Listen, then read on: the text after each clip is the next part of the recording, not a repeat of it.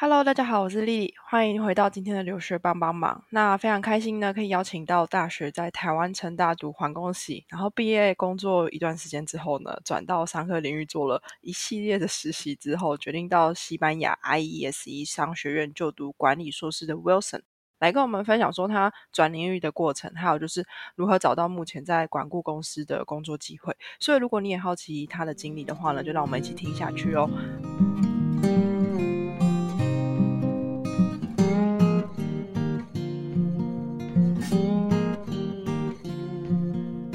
那首先的话，请 Wilson 先跟我们的听众打个招呼。Hello，留学帮帮忙的听众，大家好，我是 Wilson。好，非常开心你可以接受我们的访谈。那首先的话，我们就先从你出国前的经历来跟大家分享一下。那就是可以先分享一下，说大学的时候是为什么想读环工系吗？嗯，其实当初选环工系的原因，我觉得其实我跟觉得跟大部分的台湾的学生，然后做选填科系的一个选择，应该都蛮类似的。那同样都还是根据你考了多少的，可能不管是职考或者是学测，然后根据这样的一个分数来选择你的一个系所。那我觉得我在当时的一个环境，尤其是不管是家庭教育，或者是我在同才之间，我觉得大家还是有一个氛围，就是大家其实还是蛮偏好可能工学院的。所以我就根据我当时考出来的一个结果，那我可能看一下哦，我当时有哪一些系所可以选填，那我就可能挑了几个跟工学院比较相关的。然后最后选择到环工系的话，另一块也是考量到，因为一直大家都有提到可能气候变迁、全球暖化，然后甚至是可能未来企业要更专注在永续上面，那我觉得其实都跟环境工程是有一点相关性的。那所以也根据这样的一个想法，然后想说哦，那选择这样的一个系，你也可以扣合到未来的一个趋势，然后做这样的一个选择。嗯哼，了解了解。好，可是你那时候在填的时候，除了功课以外，嗯，应该是说你怎么发现自己对商科其实蛮有兴趣的？后来，这个就有点有趣，就是其实我在选填科系之前，我完全没有想过我对商科会有兴趣，我就纯粹就是考到什么样的分数，然后就大家都说，哎，工学院很好，当大学院大学可能可以考虑那个工学院，然后我就跟着大家的一个建议，我就去了。然后我在念的过程当中，其实。我觉得也没有发现到特别的一个可能痛苦或者什么，但是就觉得好像对于学长姐的分享，或者是你知道你之后毕业可能会去哪一些的一个工作选择，那你听完之后觉得好像跟自己预期的有一点点落差，然后就在这个时候就有点意思说，那是不是其实我对于这个系来说我没有这么样的一个合适？那我就开始尝试的去修其他系的课，但也没有非常针对我那时候也跑去修可能。AI 相关的课，然后学习写一些程式，然后也跑去学一些可能，呃，商学院我就去经济系，然后去修一些经济系的一个课，然后其实，在修的过程当中，开始发现我好像对于经济这一块或者是商学院这一块的领域，发现是有兴趣的，然后就开始有更多的一个选修，然后可能发现哦，那这样子的一个求职或者是职涯的规划，可能更符合我自己的领域期，然后做这样的一个选择。了解了解，所以算是嗯，在综合性的大学的好处就是你可以一直去修其他的课，然后看看自己到底对什么比较有兴趣，这样子。对，我觉得我觉得是这样子，没错。然后另外的话，我其实对于我自己本身的一个系数，那时候也有一点犹豫，因为很多人在我觉得在转换科系的过程都会遇到一个挣扎，就是我可能已经花了很多时间在我这个本科系上面。那如果你毅然决然的换到另一个跑道，你会觉得你好像把过去所学的东西都把它抛弃掉。那所以我那时候也有做了一些挣扎，就是哦，我跑回去我们本身的一个系所，我去做了可能类似研究的一个专题，然后也是加到教授的一个实验室，然后去做类似这样的一个研究计划。然后但是也是经过这样的一个尝试之后，发现哎，这样好像也不是真的非常符合我自己的一个兴趣，就是我可能待在实验室，然后跟学长姐。看我可能要写的论文啊，或者是我可能要做什么样的一个实验，那这样子的一个生活也没有办法让我觉得非常向往，然后所以后来也让我可能就是在本科系这边觉得好像没有到很大的一个兴趣，然后其他又有发现可能我有更有热忱的一个领域，然后就做这样的一个转换。嗯哼，了解，所以发现就是连确定真的自己对本科系还好之后，然后才做转换。对，但你后来，对，就是其实很多人可能没有这个意识，你知道吗？其实就是会觉得哦，就这样一直过，一直过下去了。可是，那你后来就是在呃大学毕业之后，然后你有找到 KPMG，就是四大做永续顾问的实习。那那时候是怎么去想说找这份实习的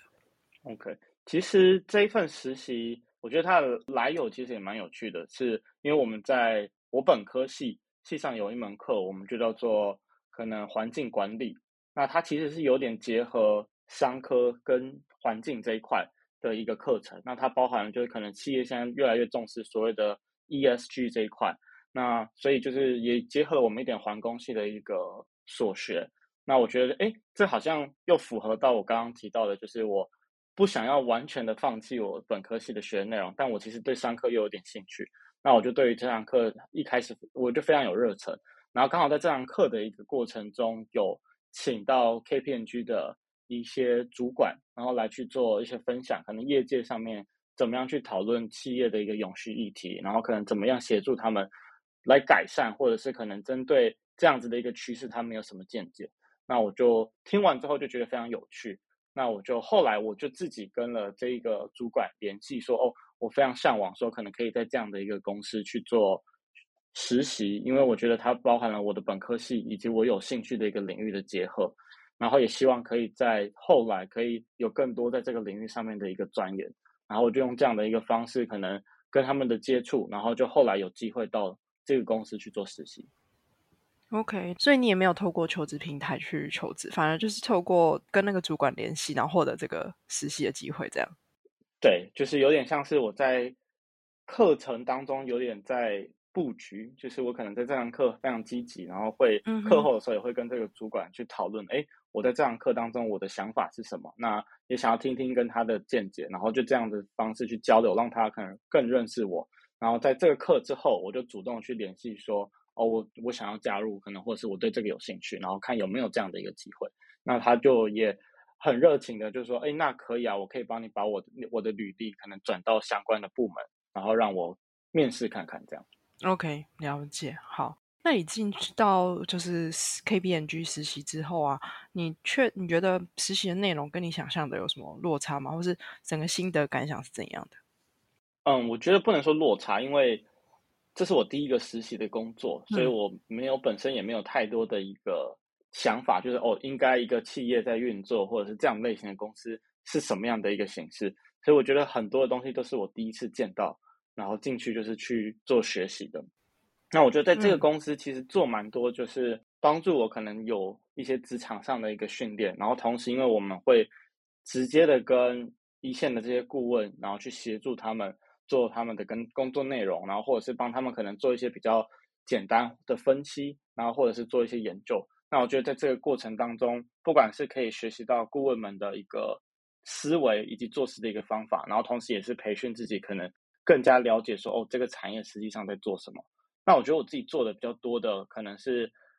在这样子的一个公司，我们可能会去做所有的 benchmark，就是看，哎，可能在这个领域，然后可能。呃，举例来说，ESG 好了，可能有一些公司，它在环境面上面，谁可能同领域都做的比较好的，那他们可能做了什么样的内容，然后可能就会去做这样子的研究，然后或者是里面有一些可能简单的一些资讯的一个分析，然后可能来帮企业找到那他怎么可以去改善他的一个方向，然后这个我觉得对于我来说都是蛮有收获的一个学习，这样。嗯哼，了解。好，那你就是在这一段实习之后呢？你毕业之后有到一个德商的 GFK 工作一年。那你那时候是怎么找到这个 Market Analytics 的机会？它就是完全跟之前比较不一样的吗？还是怎样子的？OK，先讲我怎么找到的哈。其实，其实我就是点开来那种一零四，然后我就开始找。可能外商相关，因为我其实对于可能在外商工作，我觉得还是比较向往，所以我就以外商为主。然后后来就因缘际会就找到了这一份工作。然后这份工作它其实做比较多的，第一个刚刚是有提到的跟数据分析有关，然后第二个它是跟供应链相关的一个部门，所以我们就是帮助我们的一些客户用商业分析的一个方法，然后来解决他们可能在供应链上面遇到的一些问题。那确实这个工作离我。之前所以学的东西都有一点落差。那我觉得很多内容我都是进去之后才开始学，但我觉得我在求职的过程当中，我觉得，呃，你就是要想办法把之前你学到的，或是你有经历到的一个东西，然后开始做一点连接。那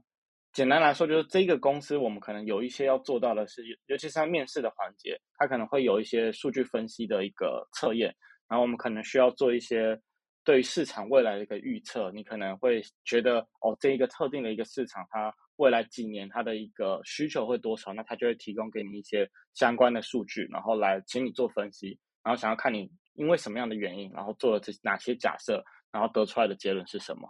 那我觉得。其实我在做这样子的一个测试或练习过程当中，我应用到的知识反而是我在本科系，我在当时环工系，我有去做实验，就刚好提到我有去教授的实验室，然后做了一个专题研究。我是用专题研究里面做到的一些小知识，然后把它应用在这里。因为在那一个专题当中，我有可能去预测未来的可能 CO2 的一个排放。或者是能源的一个消耗会多少，然后就想哦，它也是预测，然后就把这个预测原理想说，那可能逻辑上面也是有点关联性，然后就把它应用，然后就后来也很幸运可以得到这份工作，这样。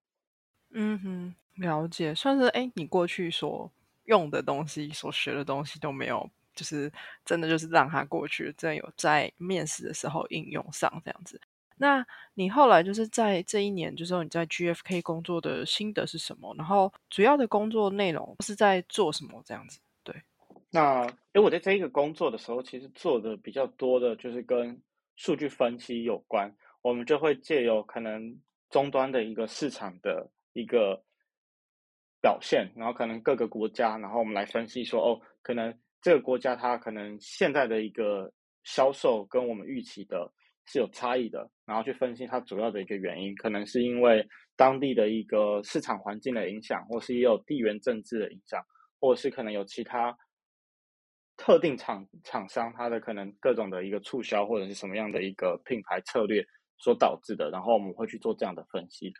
那我们会把这样的一个分析结果统合成报告，然后并且跟我们的一些客户去做。简报说哦，那我们可能在一些特定市场看到目前的一个市场趋势是什么？那我们的客户就可以根据这样子的一个结果来去调整他们可能在生产上面的一个规划，然后可以更符合实际的市场终端的一个需求。那我在这一个工作，我觉得我学习到比较多的，我觉得可能分三块吧。第一个是我在这个工作当中，我还蛮得到蛮多乐趣，是来自于在数据分析这一块，可能就是从。不同的 data 的 analysis，然后可以看到哦，那可能这样的一个变化，它所代表的一些 insight 可能是表达的是什么？然后在这样子的一个寻找的过程当中，我得到蛮多的乐趣。然后另外的话是，这个工作其实是一个跨国团队的一个工，算是一个部门，所以跟我合作最多的其实是英国的一个同事。那我还蛮喜欢类似这样的一个跨国团队的一个工作氛围，就是我的。同事是英国人，然后我们可能有可以很多不同观点的一个交流。然后我的老板其实也是一个日本人，那就会有这样子的一个不同的一个文化的组成，我觉得是一个很有趣的一个经验。然后最后的话，我觉得是在于可能我很向往，或者是我很享受，可能在帮助我的客户解决问题的这一个经验。那有点像是我实际到了拜访我的客户，然后他们可能真的问了一些他们想要知道的一个问题。然后我们协助他们找到他们想要找得到的答案，然后他们就说：“哎，非常谢谢你，就觉得这些资讯都非常有帮助。”然后我觉得在这样子的一个交流互动的过程当中，我还蛮喜欢这样子的一个氛围，然后以及这样子的一个互动模式。所以我觉得它也算是奠定了我之后可能对于顾问业有兴趣的一个基础。这样子。OK，了解。那你感觉是工作的环境非常的多元？就是可以跟跨国的人工作这样，那你为什么就是在这一年的工作，你就没有想说要继续做下去呢？而是你结束之后，然后到了美商的默沙东去实习一年，那这一年又是做什么？然后是怎么找到？为什么不是想要找正职？哎，其实这个也有点是我那时候其实就已经打算要出国念书，也都申请到了。原本是可能这个时间点，就是我一离职之后。就要马上去念书，但当时其实因为 COVID 二哦零二零左右，所以那时候还比较资讯也不透明，然后尤其又可能欧美这边以我们的认知当中，它的疫情相对来说比较严峻，然后我还没有做好那个勇气，要直接飞到可能大家所谓的疫区当中，自己一个人生活，我就觉得那我可能可以让自己多一点时间，然后在台湾可能多待一年，然后之后再去念书这样，所以那时候是做了这样的一个决定。嗯，那我那时候的一个考量点就是，我有点像是我已经知道我什么样的一个时间点我会离开台湾，或者是要离开这个工作。那我就有点像是在有限的这个时间点，那我其实对我现有的一个工作环境，或是我工作内容，我觉得我已经有一定的认知，然后我觉得我可能也该学的我有都上手，然后剩下的可能我觉得更多是要琢磨，可能在市场观察这一块。但我觉得或许有可能有更多的东西我可以挑战看看，或者是学习看看。所以我有点像是抱持的，就是反正我时间就这么多，那我就可以冒险一下，然后就去了一个我之前也没有接触过的一个领域，是在药厂。然后其中我们做的领域是做 marketing 这样。那嗯会选择实习的原因，就是因为我知道我一年后要离职，所以尤其我可能又不好意思，就是说哦，我知道我要离职的情况下，然后去做了一个正职的工作，然后可能一嗯段时间说说，哎，其实我要离职了，所以我就以实习生的一个方式加入到这个团队。了解。那这个团队，你觉得在药厂做行销跟之前的产业做行销有什么不一样吗？嗯，我觉得呃，我其实也没有做过其他领域的行销，但我自己的理解以及我自己实际体验到的是，药厂它相对来说是受到政府比较管制的一个规范。那大家可以看到，就是很多药的一些广告的内容，它其实都会很避免，就所谓的夸大不实，或者是它可能提供一些错误的资讯，然后来误导民众。然后我们很多的东西其实甚至不能讲。就是这些东西可能是医生才能知道的一些资讯。那所以其实，在这样子的一个规范之下，我觉得我们在做行销上面相对来说就会比较严谨。然后同时的话，其实因为其实药也有分很多种，一种是所谓的可能学名药，然后另一种可能是我有点忘记了，但是另一种就是可能处方药。那处方药简单来说，就可能是我们去看医生的时候。然后医生根据你的症状，然后他开了这个药给你。那这个的话，其实一般的消费者或者一般的民众，他自己根本不知道我医生开的是哪一间的药，然后是什么样的药名给我。嗯、那我们其他可能所有的学名药，可能大家知道，就是你去外面买的这种感冒胶囊等等，就可能各个品牌大家都知道的。那我那时候针对的，我们主要是针对处方药这一块。那所以我们的一线的消费者。比较像是医院，然后里面的医师或者是里面的一个药剂师等等，我们要让他知道说，哎，我们的药跟可能其他竞争者有什么样的一个差异，那我们药的药效又有什么？我们有什么样的一个特色？那所以我觉得它的难度又在于说，嗯、你对到的一个消费者，他其实更看重的是学术方面的这一块，所以其实对于我来说，你可能还是要去研究说，哦。那这个药在临床上面，我们做出来的一个研究的一个结果是什么？那我们可能跟其他竞争者，我们在不管是药的疗效上面、副作用上面，或者是我们其他可能一些潜在的一些风险上，我们又有什么样的一个差异？那这个很多的背景知识都是要靠可能去看一些学术论文，然后或者是一些我们之前的一些行销的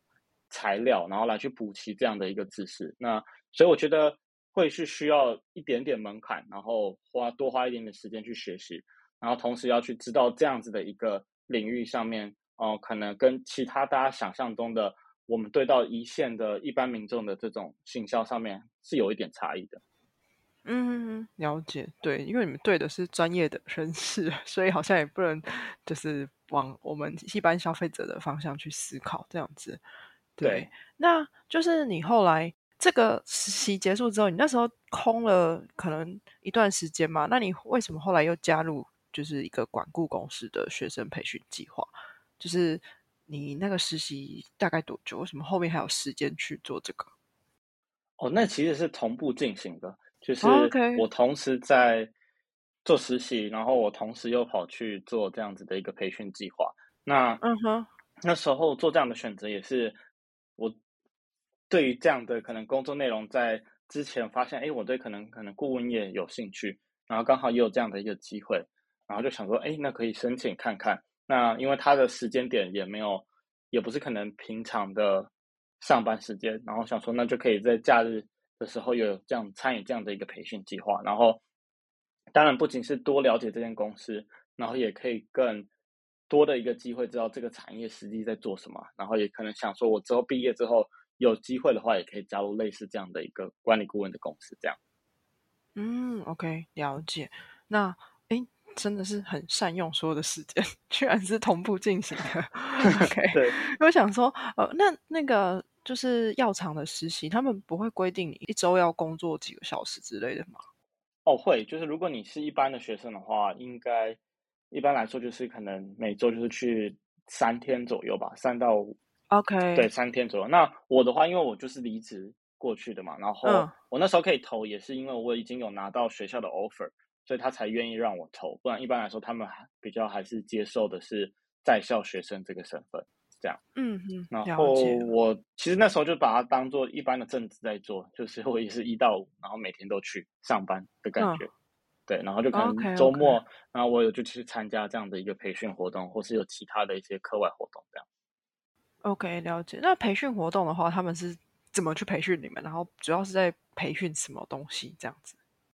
嗯，因为这样子的一个内容，它其实分成几块，就是一开始他会先教你一些，那可能在这样的一个管顾行业，他们是怎么样去解决一个问题，然后跟你去做一些简单的练习，然后同时可能会让你多了解这间公司可能是什么样的一个形式，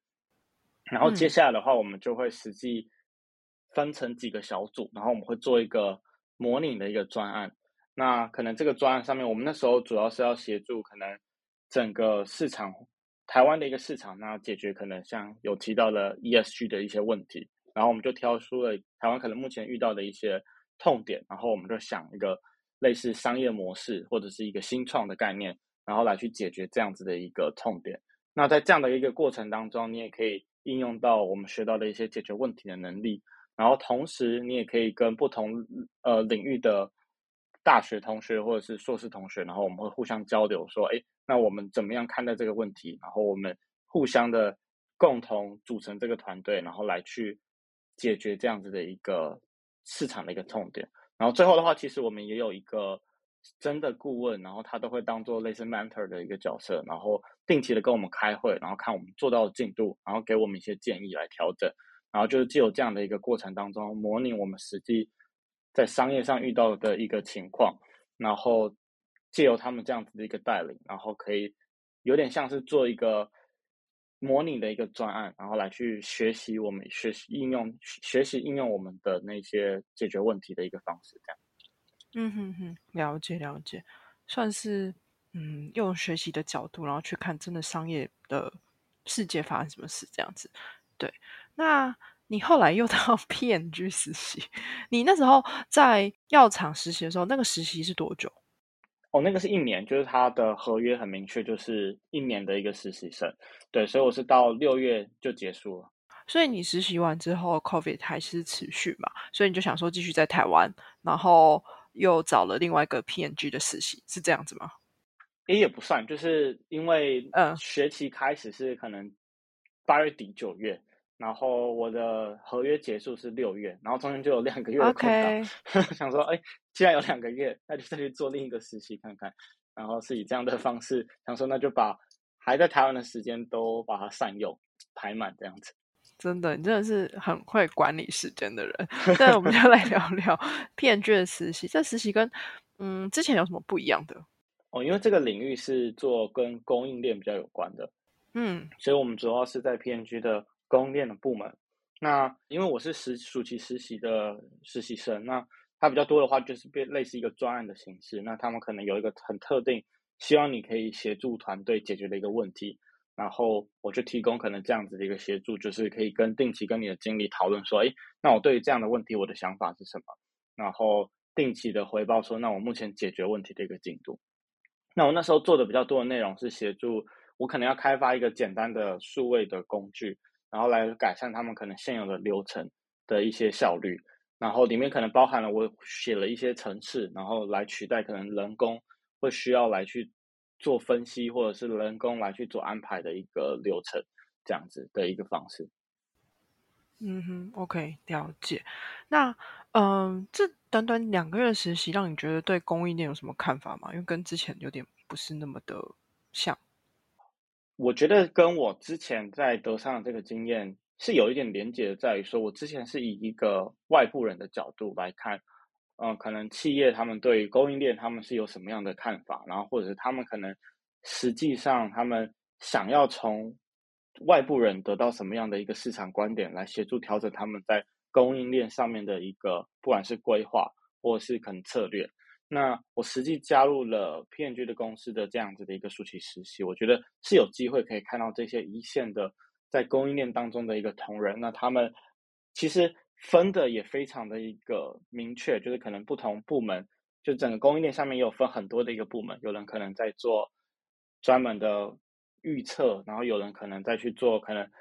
协调，然后可能甚至有人再去追踪整个货。货运上面的一个时程，就是其实分工也都非常明确，然后就可以看到说哦，其实供应链远比我之前想象来的更复杂，然后里面每一个环节都是环环相扣的。你可能前面预测会影响到你可能后面有没有真的这样的一个产品到仓库，那到了仓库之后，它有没有办法实际的运送到消费者或者是这些店家的一个手中？那它其实每一个都是有专门的。一个团队或者是同仁在协助，然后做这样子的一个整合，然后既有这样子的一个经验当中，我可以理解，它其实是一个非常复杂，而且我也非常敬佩这这些人，他们可以针对这么复杂的一个市场环境，把这样子的一个产品，然后到我们这样的一个手中，我觉得是一个非常不容易的一件事。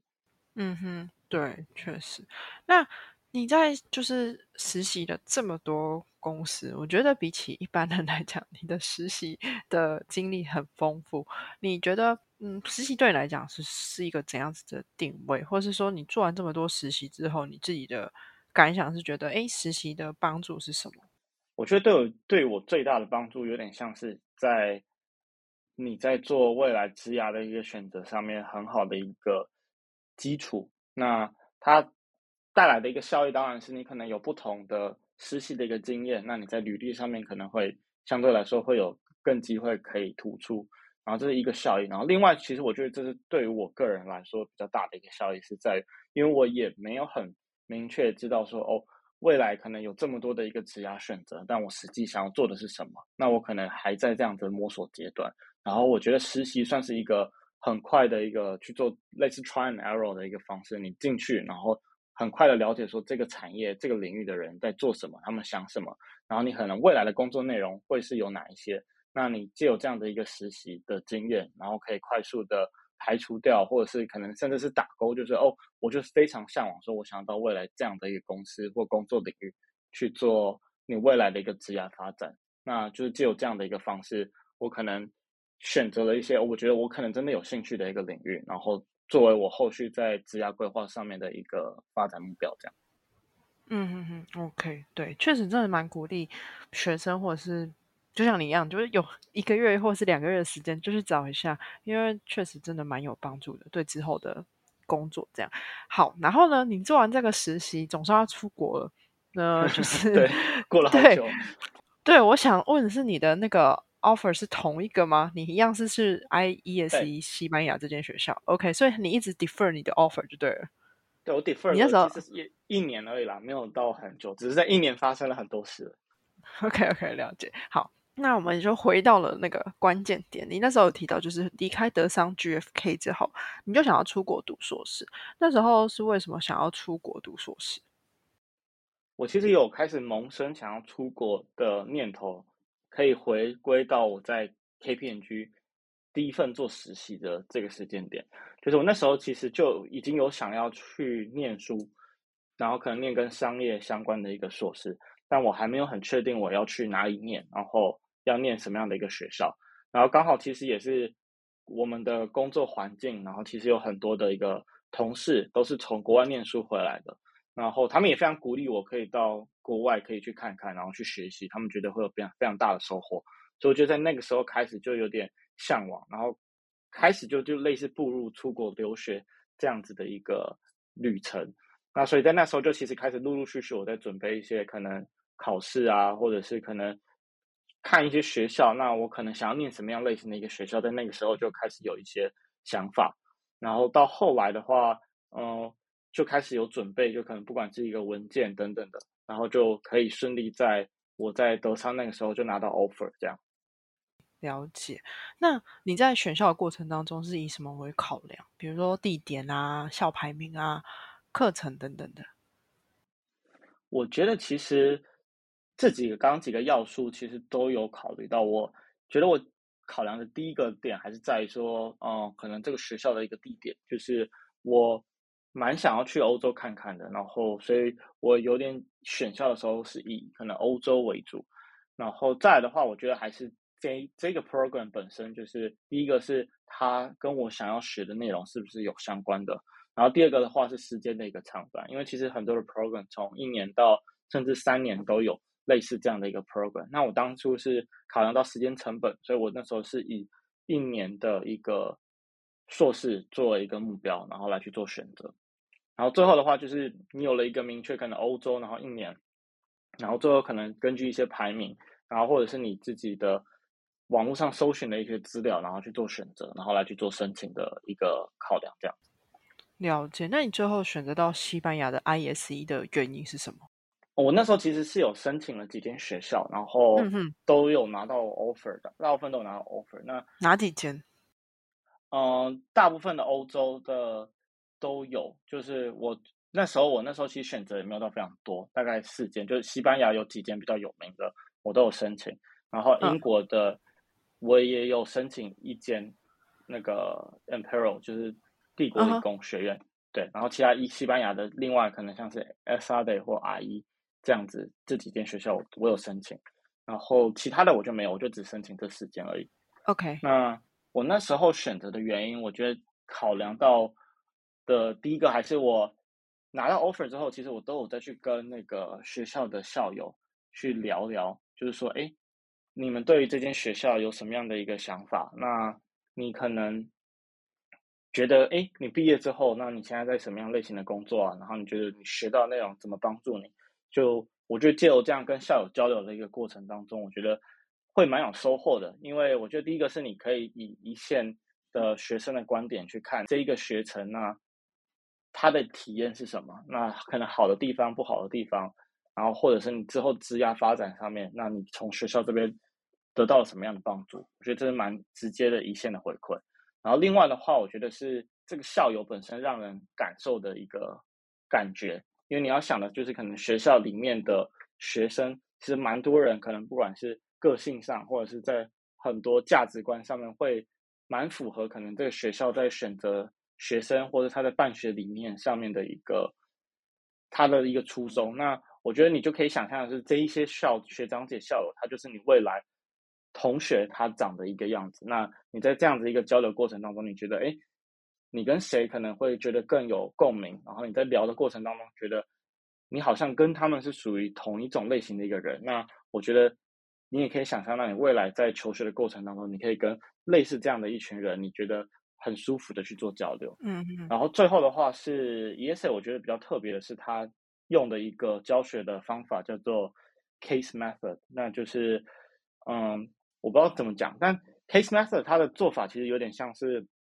它是以个案讨论的一个形式，然后来去带领整个课程的一个走向。那我们其实蛮多的课程都是你在上课前，可能教授就会给你一些资料，那可能从十页到可能甚至三十页、四十页不等的一个资讯。那里面其实很多内容就会是可能一个实际的一个企业，那他遇到什么样的一个问题。那可能他在整个过程当中有哪一些选择？那可能各自选择里面有什么样的一个资讯可以给你参考？那你就要自己先看，然后甚至看完之后你要做一些简单的一些分析。那课堂一到的时候，其实不会大家来说，哎，那我们来花时间呢，一步一步看这个 case 里面的内容有什么？很多时候是一上课的第一个问题就是说，哦，好，那可以请一个同学快速的总结这个 case 我们现在遇到的问题是什么？然后。可能一个同学可能用三到五句话，然后带过，哎，这是什么样的一个内容？然后下一步就会说，那我们知道我们可能现在有这个公司要进去 A 国家、B 国家、C 国家三个选择，那大家可能各自投票说你觉得你想要选的是什么，然后教授就会开始点人说，哎，那你支持 A，那原因是什么？支持 B 又是什么？然后就会借由类似这样子的一个学生主动去分享自己的想法的方式，然后来去做课堂的一个走向。那所以其实还蛮有趣的点是，你可以听到不同同学他的一个观点，然后同时甚至是你会需要有时候你提出了自己的观点，然后马上就会有另一个同学举手说：“哎，其实我们蛮不认同你这个想法，然后他的原因是什么？”然后你可能要想说：“哎，他讲的合理或不合理？”那不合理的话，你要再举手说：“哦，但我觉得你的反驳的论点可能我觉得也没有到很合理的原因是什么？”然后就是只有这样子的一个。交流的过程，然后你可以学到不同人的观点以外，你也可以让自己表达，或者是你在思考的逻辑上面都可以有一些训练。那我觉得，相对可能其他一些学校，或者是我们这边大学很多的经验，都是所谓的那种 lecture base，就是呃，你到了一堂课，然后教授就开始打开 PPT，然后可能发讲义，然后就把今天的课程就整个讲完。我觉得他在学习的一个经验上面是有蛮大的一个差异。所以我刚讲了很多，但也是因为这样的一个学习或教学的模式，让我觉得，哎，是一个很有趣的一个学习的方法，然后让我也选择了 ESA 这些学校。嗯哼，了解，OK，算是你对他有嗯蛮多的认识的这样子。那比较实际的就是想问说，你这个硕士的整体花费大概是多少？包含了学费跟生活费？我觉得总共差不多。嗯，可能一百五到两百万之间。OK，那它包含了可能是学费，然后也包含了一些生活，可能就住宿费，然后吃的，然后同时因为到了欧洲，你就会有一种我已经来欧洲了，还是要旅游一下的心态，所以我们 还蛮长，就是周末就会几个同学就约一约，就是哎，那我们要不要这礼拜去瑞士，然后就去度假一下，然后可能在下礼拜又说哎。法国的机票最近很便宜，然后换飞法国，就是也是因为这样的一个旅游，然后有机会可以看不同的国家，但也增加了我的一点花费，这样子。嗯哼，OK OK，了解。对，但就是看每个人的预算啦，这种东西就是有预算的人可以去，没预算的人当然就是你可以好好的探索西班牙这样子。对，对，没错，西班牙也蛮多好玩的地方。对啊，对啊，我觉得就是西班牙本身应该也是蛮好玩的。这样，那你后来觉得最后就是觉得这个硕士读完之后，他有为你带来什么吗？嗯，我觉得可能也是分几个面向。第一个，我觉得还是在于，因为我之前念的是工学院。那我虽然有学一些商学院，但但是其实是偏经济系。那这个硕士它就比较偏，可能就是商管这一块。我觉得第一个还是它协助我对商管这个领域有更多的一个认知。然后它其实有非常多不同的面向，可能在策略啊，或是可能商业分析，然后或者是可能会计等等，它其实不同的面向的一个知识都有帮我补足我之前缺漏的这个地方。然后第二个，我觉得蛮大的收获是。跟不同人的一个 connection，就是因为我们这个整个 program 里面，我们当时可能一个班上是七十五个人，那其实我们来自可能二十到三十个不同的国家，那你就有机会可能跟你以前只有听过名字的国家，但是你可以实际真的跟这个人然后去做交流，那也可以跟这样子不同背景的一个人可以有更多的一个呃 network 这样子，然后再来的话，我觉得应该是一个适应能力。因为其实你还是一个人，然后到了一个陌生的一个环境。那我们同时在整个学习的过程当中，我们有很多的小组专案。那你就真的要跟不同国家的人，然后可能他也有很多的不同的一个个性，然后你们怎么互相去磨合，然后你可以让自己适应在这个团队里面，在这样子的一个比较多元化的一个环境当中，会培训自己这样子一个适应能力。然后最后，这个是我听到这样一个学长、一个学姐。分享的一个内容，但我觉得也有蛮大的感受，就是其实借由这样子一年过程当中，其实你可以更加了解自己，你知道你是什么样的一个人，然后你想要成为什么样的人，因为在这样子非常多元的环境当中，其实每一个人都有可能是你很喜欢，然后你可能会觉得，哎，他是你很向往的一个，不管是他之前的工作经验，或者是他会分享说，那他之后可能想要创业等等，每一个人都有不同的想法，甚至你可以看到一些。校友等等的这样子的一个机会，然后让你来去检索说，哎，我到底是想要成为什么样的一个人？那我自己又有什么样的一个热忱？然后就有这样子的一个交流，然后来让自己更知道说我自己到底要的是什么。嗯哼，了解。那你后来就是毕业之后啊，就是为什么没有想说留在欧洲工作，或是怎样？最后是怎么找回台湾目前这份管顾公司的工作？这样？哦，我那时候其实也有申请一些国外的一个一些工作，但我那时候已经有一个比较明确的目标，就是我其实是想要到管理顾问公司去做工作。那所以在这样的一个前提之下，我也有看了一些。其他地区他可能可以做类似这样顾问的一个机会，但是其实，在欧洲上面来说，尤其是可能管顾，他会更多的需要去跟你的客户去做交流，那所以它其实对语言上面就有比较高的要求。那所以如果你想要待在欧洲的话，基本上你可能要会讲当地的语言，然后甚至可能是要非常流利的做商业上的沟通。那我刚好就缺乏这一块语言的能力，就我没有办法用可能西班牙文或者是德文。等等的，然后来跟当地人去做交流，那可能就比较难在当地找到类似这样的工作。那所以我那时候看的其实也是，他只要可能英文能力，或者是可能是中文、英文这样子一个方式来去做选择。对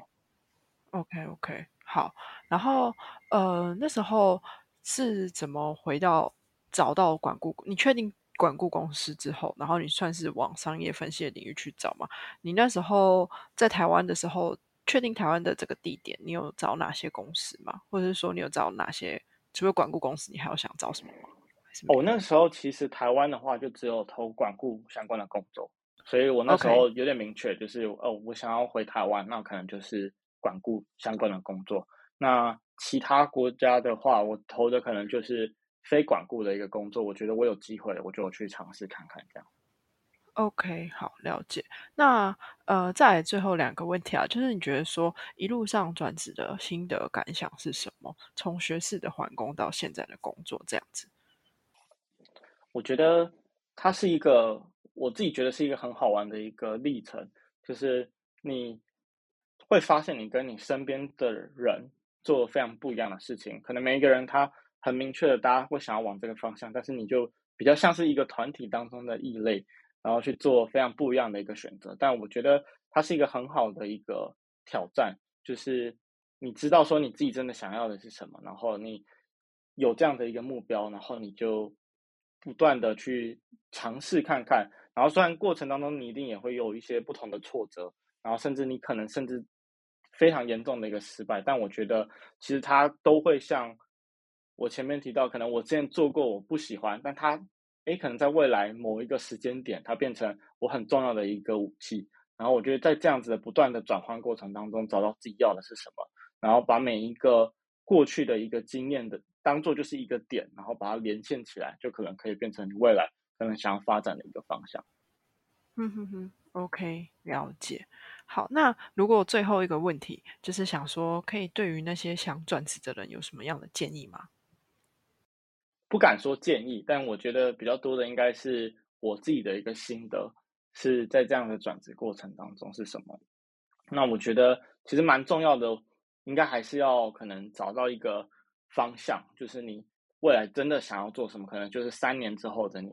可能你预期可能会在什么样的一个公司做什么样的一个职位，然后或者是你可能在什么样的领域，就是至少有一个方向，然后来去做选择。那我觉得这个可能就可以来自于。你不管是网络上爬文，或者其实现在 YouTube 也都有非常多的资讯，那或者是你也可以来听，我觉得 留学帮帮忙等等的，其实都有蛮多很厉害的一个校友会来分享，然后你可以知道说，诶，这些人可能在做什么样的事情，然后甚至其实你可以更主动的，不管是在 LinkedIn 上面，或是可能不同的校友社团里去找这一些你有兴趣的工作领域的学长姐，然后直接聊聊看，说那他到底在做什么，然后他都是可以帮助你更认知说你未来。想要走什么样的方向，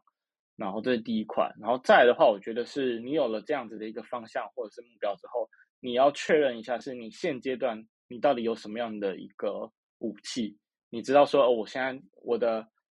武器库里面就是有这些东西，但你想要的这一个工作或者什么，它可能要求的是有哪一些？那你就会知道说，那你现在到达那一个阶段，你还有什么样的一个 gap？然后就借由这样子的一个 matching 的过程当中，你知道说哦，那我可能还要补足哪几块的能力，那你可能在这整段时间规划当中，你就会会有意识的说哦，我现在缺乏这几个能力，那我可能第一个阶段我先培养这一块，然后第二阶段培养这一块，有点像是你有一个终极目标，你一步一步的往那个方向走，然后最后的话，我觉得还是我的想法是，我觉得时间段可以拉长一点，就是我觉得大家都还是会希望可能。我可不可以在半年或者是一年内看到非常大的一个转变？但我觉得它可能对于你的挑战或者是你所需要投入的心力来说，会非常的吃紧，然后甚至你可能没有办法达到你预期的目标，你反而会很挫折。但如果我觉得更好的做法是，如果你把你的时间拉得更长一点，然后你可以想说，那如果你有更宽裕的时间，可能不是一年，而是三到五年，那你在这三到五年内，你会怎么样的去规划？你一段时间，你可能看到自己不同的一点改变，然后是往你想要的这个方向走。那我觉得它就是一个好的，不管是规划或者是在时间上面的一个安排。然后我觉得主要是这三点想要跟大家分享的。嗯。了解，对我觉得你说的非常有道理，可能不要太坚持，很快的有所改变，因为有时候真的是时间是比较拉长一点会比较好，这样子。对，好，那今天的话非常开心，Wilson 可以跟我们分享他转职的经验，算是也是蛮特别的一个转职啊，因为呃比较少看到直接从功课跳到整个上课这样子，对，还做那么多的实习。OK，好，那今天的话呢，就非常感谢 Wilson 哦，今天的访谈到这边，谢谢，谢谢。